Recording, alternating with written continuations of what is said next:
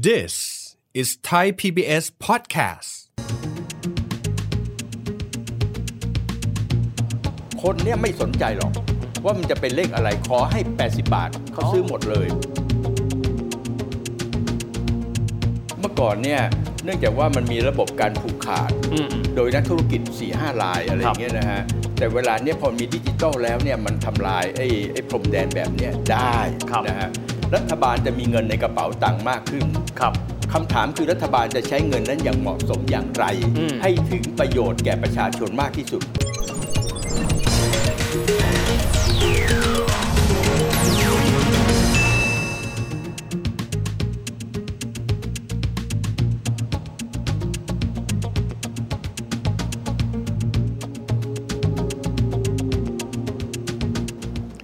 วัสดีครับท่านผู้ชมครับ ยินดีต้อนรับเข้าสู่รายการเศรษฐกิจติดบ้านนะครับ วันนี้คุยกันถึงหัวข้อที่คนพูดคุยกันถึงทั้งบ้านทั้งเมืองเลยนะครับ ใครจะไปคิดครับว่าวันหนึ่งแล้วคนไทยจะสามารถที่จะซื้อสลากกินแบ่งรัฐบาลได้ ผ่านระบบดิจิทัลกันด้วยคำถามมีแบบนี้ครับว่าทำไมถึงจะต้องเป็นช่วงนี้พอดี และเราสามารถที่จะรุกคืบต่อไปข้างหน้า อย่างยั่งยืนนั้นได้อย่างไรกันบ้าง วันนี้มาตรวจสอบประเด็นนี้กันนะครับกับประธานคณะกรรมาธิการ แก้ปัญหาความยากจนและลดความเหลื่อมล้ำของวุฒิสภา รองศาสตราจารย์ดรสังสิทธิ์พิริยะรังสรรค์อาจารย์สวัสดีครับ สวัสดีครับ อาจารย์ครับผมคุยกับอาจารย์หลายที พูดคุยถึงเรื่องการเอาเทคโนโลยีเนี่ยมาขายสลากกินแบ่งแต่ไม่เคยสำเร็จเลย อยู่มาวันหนึ่งครับอาจารย์ไม่กี่สัปดาห์นี้เอง ก็บอกว่ามีขายแล้วบนดิจิทัลแพลตฟอร์ม มันเกิดอะไรขึ้นครับอาจารย์ครับ ผมคิดว่าเทคโนโลยีเนี่ยมันเริ่มที่จะใช้ง่ายนะฮะแล้วคนก็เริ่มที่จะคุ้นเคยนะครับ เพราะฉะนั้นเนี่ยเอกชนเนี่ยเขาเริ่มต้นก่อนอืมแล้วก็เอ่อสำนักงานสลากก็เห็นว่าวิธีการแบบนี้เนี่ยมันทำให้คนซื้อเนี่ยสามารถจะซื้อได้ในราคา 80 บาท ตามราคาตลาดที่ทุกคนเนี่ยต้องการครับแล้วเขาก็ไปจับมือกับธนาคารกรุงไทยอืมธนาคารกรุงไทยเนี่ยเขามีระบบเอ่อแพลตฟอร์มของเขาพอเอามาบวกกันเนี่ยมันก็เกิดขึ้นได้ครับแต่ต้องเข้าใจว่าสลากของเราเนี่ยมันพิมพ์เอ่องวดละ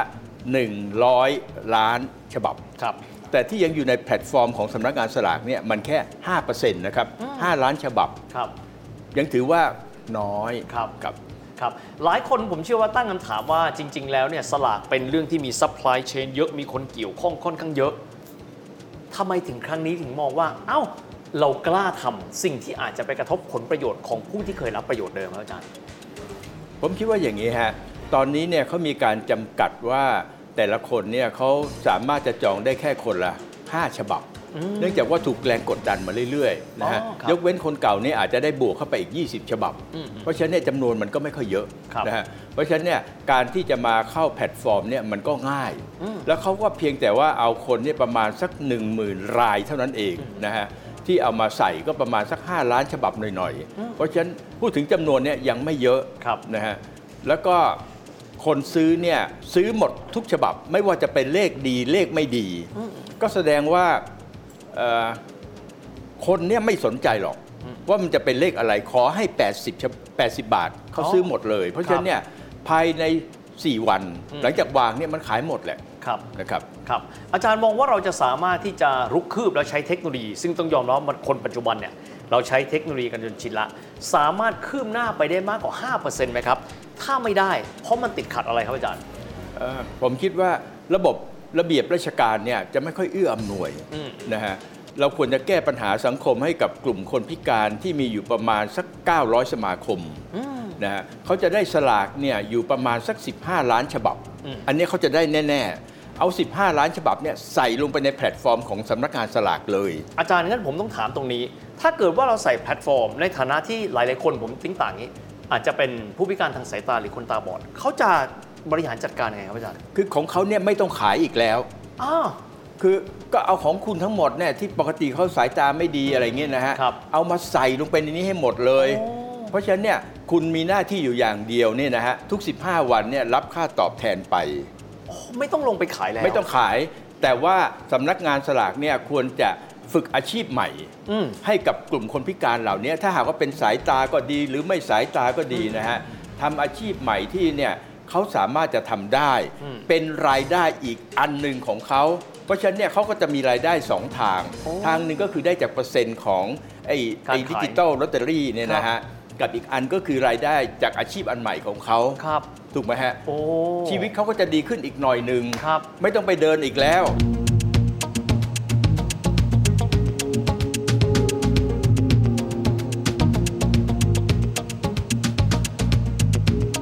อาจารย์มีความหมายเอาโควต้าที่เขามีขึ้นไปบนออนไลน์ เพราะคนซื้อเขาได้ส่วนต่างทันที ใช่ครับ โอ้โหสองด้านไปเลย ครับ ครับ ทีนี้อาจารย์อาจารย์มองว่าณเวลานี้มันเป็นจุดเริ่มต้น คนไทยคาดหวังว่าจาก 5%แล้วจะขยายต่อ อาจารย์มองว่าถ้าเราจะเดินหน้าไปถึงติ้งต่างอาจจะ 90%ของการใช้ดิจิทัล เป็นไปได้มากน้อยขนาดไหนครับ ก็ต้องให้เอกชนเข้ามามีส่วนร่วมแล้วล่ะอืมอืมนะฮะผมคิดว่าถ้าให้เอ่อสำนักงานสลากทำเนี่ยคงไปไม่ได้ไกลอืมอืมนะครับเพราะฉะนั้นเนี่ยก็ลองดูว่าทำยังไงจะให้เอกชนนะฮะ มีหลายรายก็ได้ทำเป็นแพลตฟอร์มหลาย ๆ แพลตฟอร์ม ครับแล้วก็ต่างคนต่างก็ไปเลือกเอาอืมอืม นะฮะแต่แต่ว่าเงื่อนไขคือทุกคนต้องขาย 80 บาท ครับ ทุกอย่างก็จะจบหมด อาจารย์ครับที่ผ่านมาต้องยอมรับเราคุยกันหลายทีเหมือนกัน แล้วก็พบว่าการที่จะยกเลิกสลากพิมพ์ แล้วมาทำเป็นสลากดิจิทัลมันเหมือนมันติดปัญหาเยอะแยะมากมาย อดีตมันเกิดอะไรขึ้นครับ มันจึงไม่สามารถที่จะใช้เทคโนโลยีได้เท่าทันกับความต้องการของคน เมื่อก่อนเนี่ย เนื่องจากว่ามันมีระบบการผูกขาดอืมอืมโดยนักธุรกิจ4 5ลายอะไรอย่างเงี้ยนะฮะแต่เวลาเนี้ยพอมีดิจิตอลแล้วเนี่ยมันทำลายไอ้ไอ้พรมแดนแบบเนี้ยได้ครับนะฮะแล้วเราก็ไม่ต้องไปห่วงว่าคนเขาจะตกงานว่าเขาต้องไปซื้อกระดาษสั่งกระดาษมาจากต่างประเทศมาพิมพ์ พิมพ์แล้วก็ต้องยากเย็นแสนเข็นเนี่ยนะฮะตัดต้นทุนพวกนี้ออกให้หมดเลยอืมครับถูกไหมครับครับแล้วก็เอาเข้าไปอยู่ในนี้ให้หมด แล้วคุณก็ไม่ต้องพิมพ์อะไรแล้วอะอื มมันประหยัดต้นทุนให้กับสำนักงานสลากตั้งเยอะ ครับ ส่วนคนที่เหลือเนี่ยจะทำอะไรเดี๋ยวไปว่ากันอีกที คุณไม่ไม่ตกงานฟรีหรอกอืมอืมนะฮะครับอในเมื่อไอ้เทคโนโลยีมันมาถึงแล้วคุณยังไปหวนหากับอดีตทำไมอืมอืมอาจารย์ครับแล้วมันจะมีแรงต้านไหมครับสำหรับคนที่มองว่าสมัยก่อนอาจจะเป็นส่วนหนึ่งของเชน เช่น เป็นผู้พิมพ์ เป็นยี่ปัวสมมุติติ้งต่างๆเนี่ยนะหรือว่าเป็นเจ้าต่างๆ เราจะสามารถทำให้ทุกคนเห็นภาพเดียวกัน และเดินหน้ากันได้เนี่ยมีวิธีไหมครับ คือเรื่องผลประโยชน์เนี่ยนะครับ เป็นเรื่องที่ตกลงกันได้ยากอืมคนที่เสียผลประโยชน์ก็จะต้องไม่พอใจอืมนะแต่ผมคิดว่าอย่างนี้ครับ รัฐบาลมีหน้าที่ต้องอธิบายให้ฟังว่าอืมการจะบริหารเอ่องานราชการเนี่ยจำเป็นที่จะต้องมีธรรมาภิบาลอืมอืมโปร่งใสครับนะฮะมีประสิทธิภาพมีประสิทธิผล และที่สำคัญที่สุดก็คือต้องใช้เทคโนโลยีสมัยใหม่เข้ามาใช้อืม ธุรกิจอื่น ๆ นะฮะ ก็กระทบทั้งนั้นจากการที่มีเทคโนโลยีสมัยใหม่เข้ามา เพียงแต่ว่าธุรกิจของท่านวันนี้ท่านก็โดนกระทบ ท่านก็สามารถไปทำอย่างอื่นได้ครับ ถูกไหมครับอืมอืมลงพิมพ์ของท่านเนี่ยท่านก็ไปพิมพ์อย่างอื่นอืมกระดาษท่านก็ไปหากันทำอย่างอื่นสิอืมอืมเพราะธุรกิจท่านคงไม่ได้ทำกระดาษอย่างเดียวหรอก อาจารย์ครับอยากให้อาจารย์เปรียบเทียบให้ฟังถึงการขายสลากในประเทศอื่น ๆ ว่าเขาใช้วิธีการอะไรนะครับ และสิ่งที่เราควรจะเรียนรู้เพื่อที่จะมาเดินหน้าต่อเป็นยังไงบ้างครับอาจารย์ ของประเทศอื่นๆเนี่ยนะฮะก็ยังถือว่าเป็นเทคโนโลยีที่ล้าหลังกว่าอันนี้นะฮะอ๋อเหรอของเขาอย่างนี้ฮะเขายังมีเป็นคีออสอะฮะอืมเป็นเป็นห้องเป็นตู้อย่างเงี้ยนะเป็นตู้อะไรอย่างเงี้ยนะครับเวลาที่ใครจะไปซื้ออะไรเนี่ยก็ไปบอกหมายเลขอืมอืมแล้วเขาก็กดปึ๊กออกมาก็เป็นหมายเลขที่เราต้องการอืม ก็ยังเป็นกระดาษหนึ่งแผ่น อ๋อ ยังเป็นสลากพิมพ์อยู่ใช่ไหมฮะแต่พิมพ์ณจุดนั้น แต่ว่ามันเป็นกระดาษขาวดำอะมันก็ต้นทุนมันก็ถูกมันกระดาษมันแผ่นนิดเดียว อ๋อแต่ของเราเนี่ยมันพิมพ์เป็นสีซับไม่รู้กี่สีอะไรเงี้ยครับต้นทุนมันแพง อืมแล้วกระดาษก็ยังดีครับ นะไอ้นั่นมันกระดาษธรรมดาเท่านั้นเองอืมอืมนะ เหมือนเป็นใบเสร็จรับเงินดื้อๆมาอย่างนี้ไอ้เลยอย่างนั้นแหละก็คนละหนึ่งแผ่นแล้วคุณต้องเก็บเอาไปครับไอ้อย่างนี้เราก็ไม่จำเป็นแล้วสิ ต้องไปอืมตั้งเป็นไอ้เป็น เป็นตู้ตู้ตู้ตู้ตู้อะไรอย่างนี้นะ เพราะทุกคนมันก็ใช้มือถือทำงานกันครับ มันก็ประหยัดกว่าอืมไอ้เทคโนโลยีเนี่ยมันก็เร็วกว่าดีกว่าครับ แล้วก็ตรวจสอบอะไรต่ออะไรเนี่ยได้ง่ายกว่าอืมอืม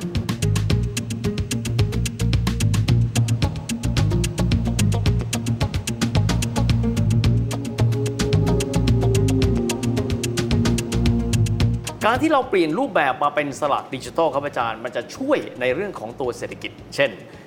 แน่นอนว่าต้นทุนการพิมพ์อาจจะน้อยลงนะครับต้นทุนระหว่างทาง supply chain อาจจะน้อยลง เงินที่ได้มาก็คงจะต้องเยอะขึ้นใช่ครับนะครับอาจารย์มองว่ามันช่วยพัฒนาเศรษฐกิจ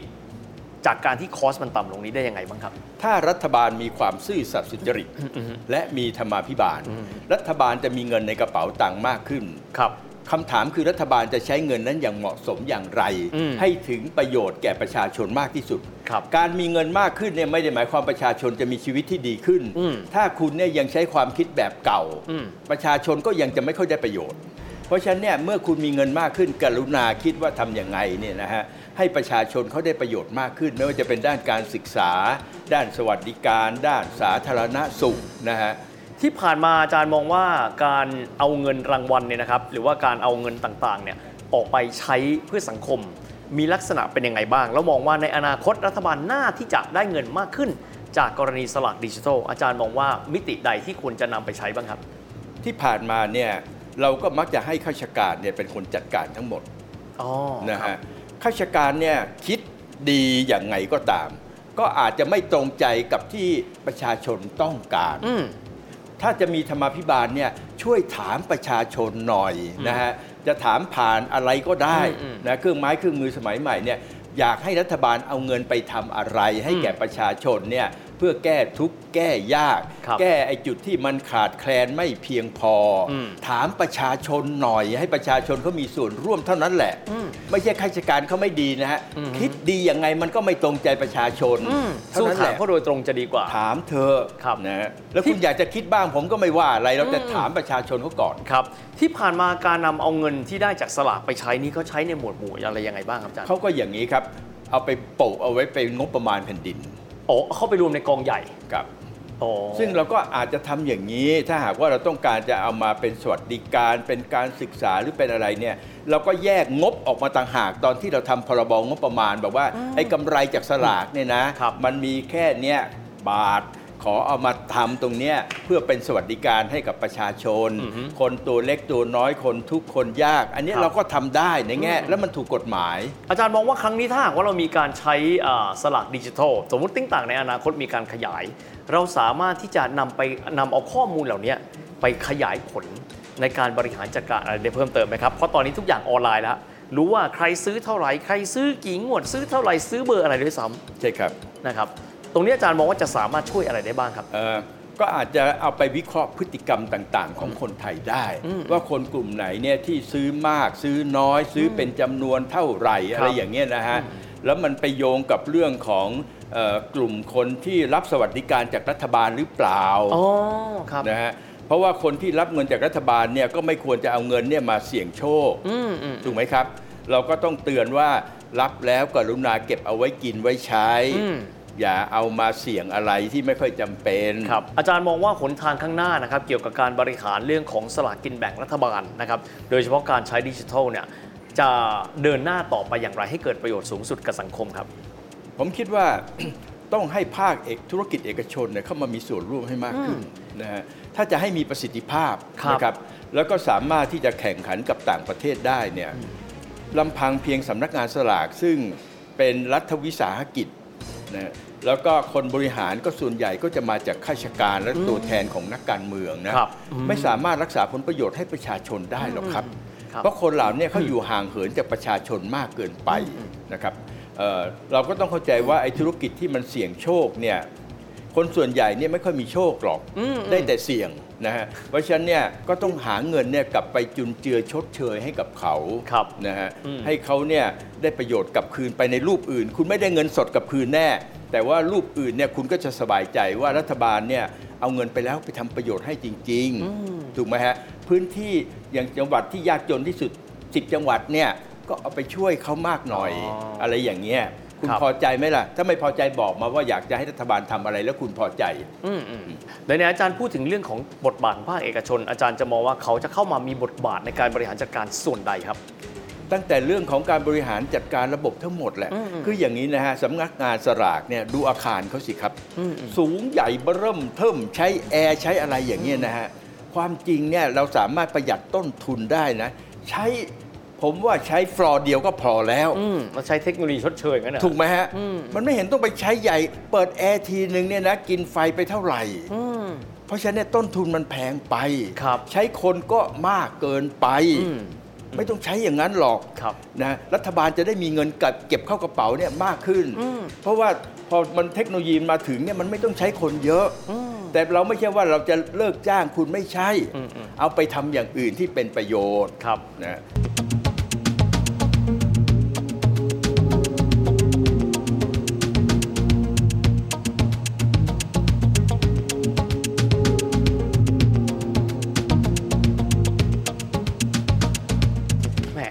พูดแล้วทำให้เราเห็นนะครับว่าเทคโนโลยีเมื่อก้าวเข้ามาแล้ว สามารถที่จะปฏิวัติหลายสิ่งหลายอย่างได้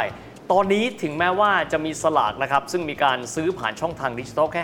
5%แต่อย่างน้อยที่สุดก็ถือว่าเป็นจุดเริ่มต้น เป็นการกระตุ้นต่อมคิดนะครับว่าหากการบริหารการยุคใหม่ ที่ใช้เทคโนโลยีที่โปร่งใส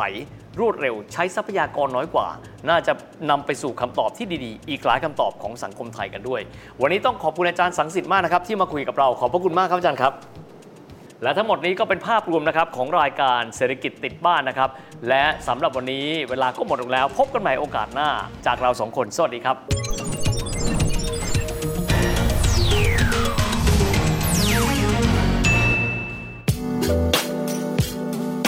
ติดตามรายการทางเว็บไซต์และแอปพลิเคชันของไทย PBS Podcast Spotify SoundCloud Google Podcast Apple Podcast และ YouTube Channel Thai PBS Podcast Thai PBS podcast. View the world via the voice.